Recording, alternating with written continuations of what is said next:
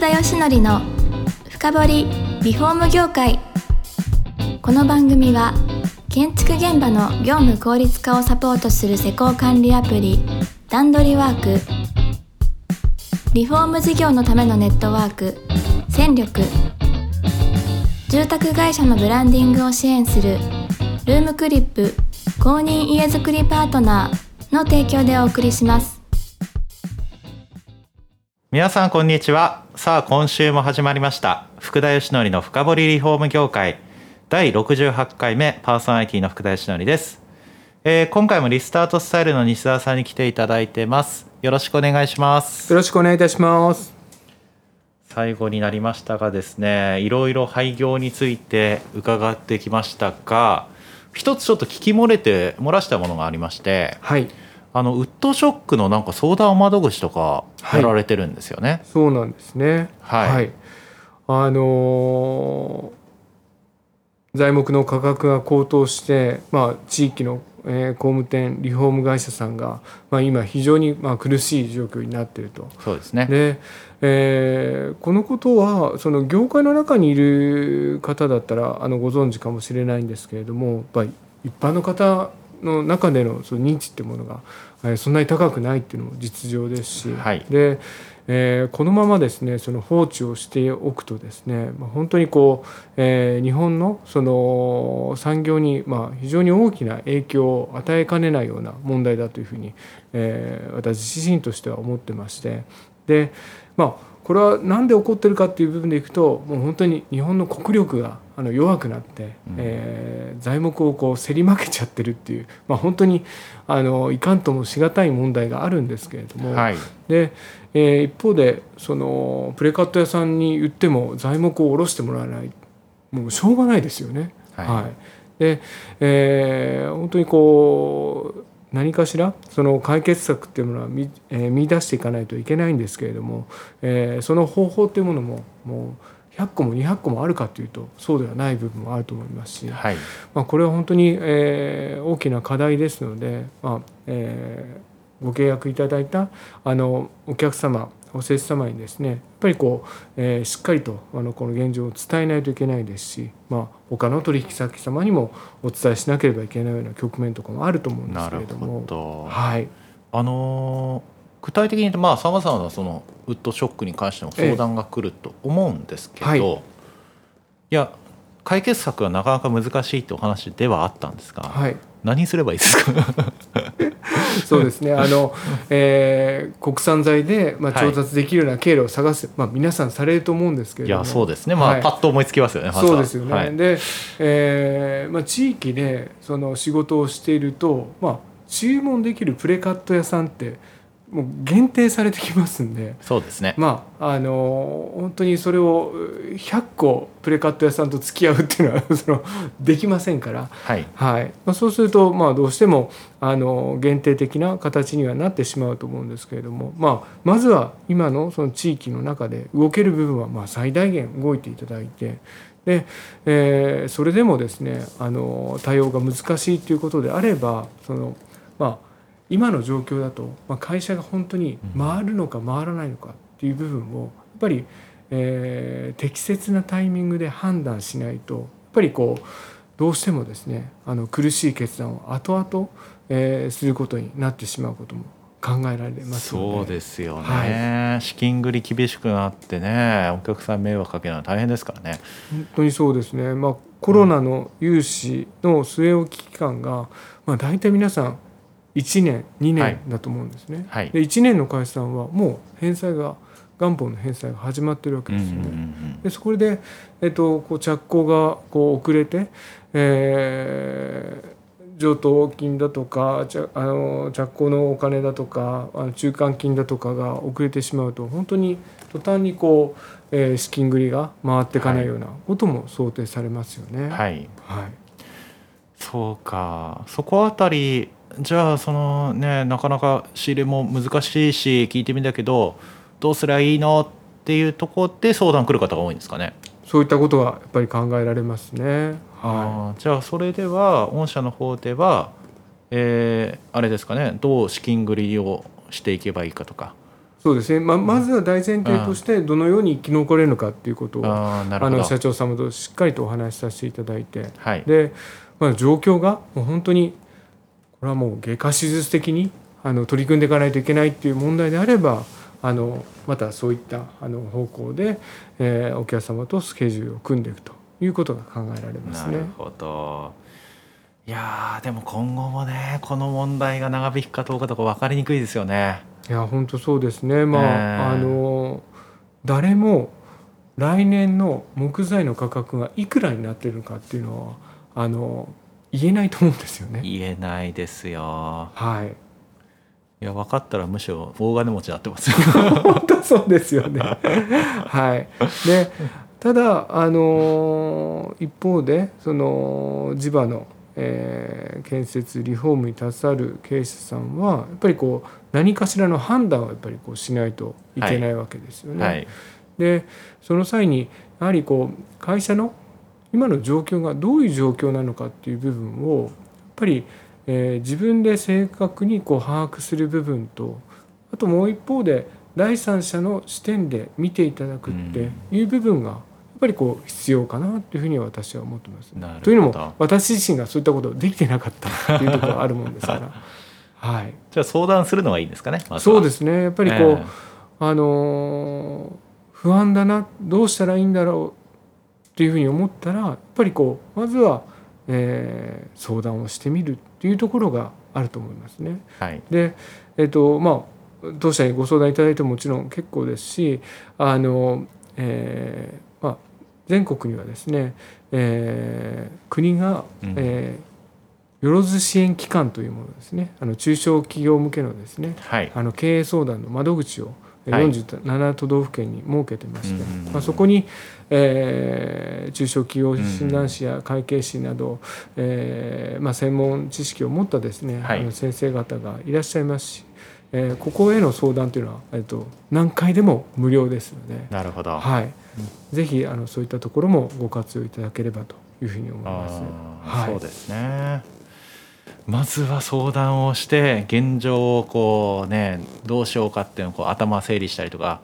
教えてもらったりとか。そうですね、やっぱりそういったプロセスが必要になりますね。ですよね。早めに対策だけど大変なことになりますからね。間違いなく。そうなんですよ。もう何でも早めこの対応が必要になってきますよね。なるほど。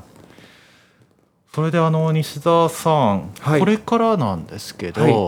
はい、この廃業支援センターについてはですね、はい、どんなような事業展開考えられてるんですか。はい、この廃業の問題がですね、日本の経済にとって非常に大きな問題だというのは、先ほどもお伝えさせていただいた部分ではあるんですけれども、ここをですね、私としては新しい産業にしていきたいなという気持ちがありまして、はい、リスタート産業って勝手に呼んでるんですけれども、なるほど。中小企業庁さんがですね、この廃業の問題を放っておくと22兆円ぐらいの経済損失になるというふうに調査を出しているんですね。とんでもないじゃないですか22兆円ってちょっと信じられない規模感ですよね、はいはい、ただそこには本当にこう、私が経験してたようなちっちゃな会社が1個なくなる、ちっちゃなリフォーム会社が1個なくなる、そういったことの積み重ねでその22兆円というその経済損失が生まれちゃうということだと思うんですね。なるほど、はい、で、そこにその携わっているその経営者さんの数っていうものが、うんうん、例えば、150万人ぐらい例えばいたとしたら、はい、でそこのうちの、半分ぐらいがですね、黒字じゃないかなんていうふうに言われているんですね、はい、でまだ何かこう先の、方向性が選べる会社で、そのうちの1割ぐらいがですね、またもう一度社長さんがその事業をしようというふうに思えば、22兆円のうちの1割、2兆2000億ぐらいの産業ができるんじゃないかというふうに勝手ながら私こう思ってまして、本当に、そういう形で、ある意味でその今までやってきた会社はその一旦こう終わりを迎えるのかもしれないので、またそこでその社長さんが新しい事業を作ってですね、売り上げを作って納税をして雇用を生んでいくって、そんな未来をちょっと見据えてますね。なるほど、はい、いいですね。なかなか廃業って言葉をリスタートにこう変えるっていう、そうですね、いや言葉って結構重要ですもんね、うん、イメージが、はい、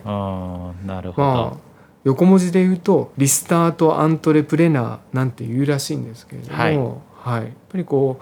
う、私もこの建築の業界でお仕事させていただいた部分もあるので、はい、建築リフォーム業界でですね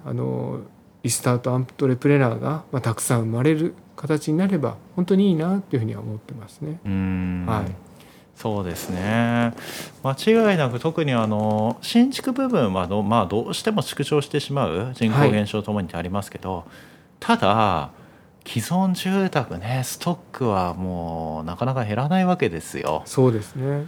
でそれをじゃあ住宅ってやっぱ30年は最低、うん、今日本でいうと使うわけじゃないですか、うん、どうメンテナンスしていくみたいな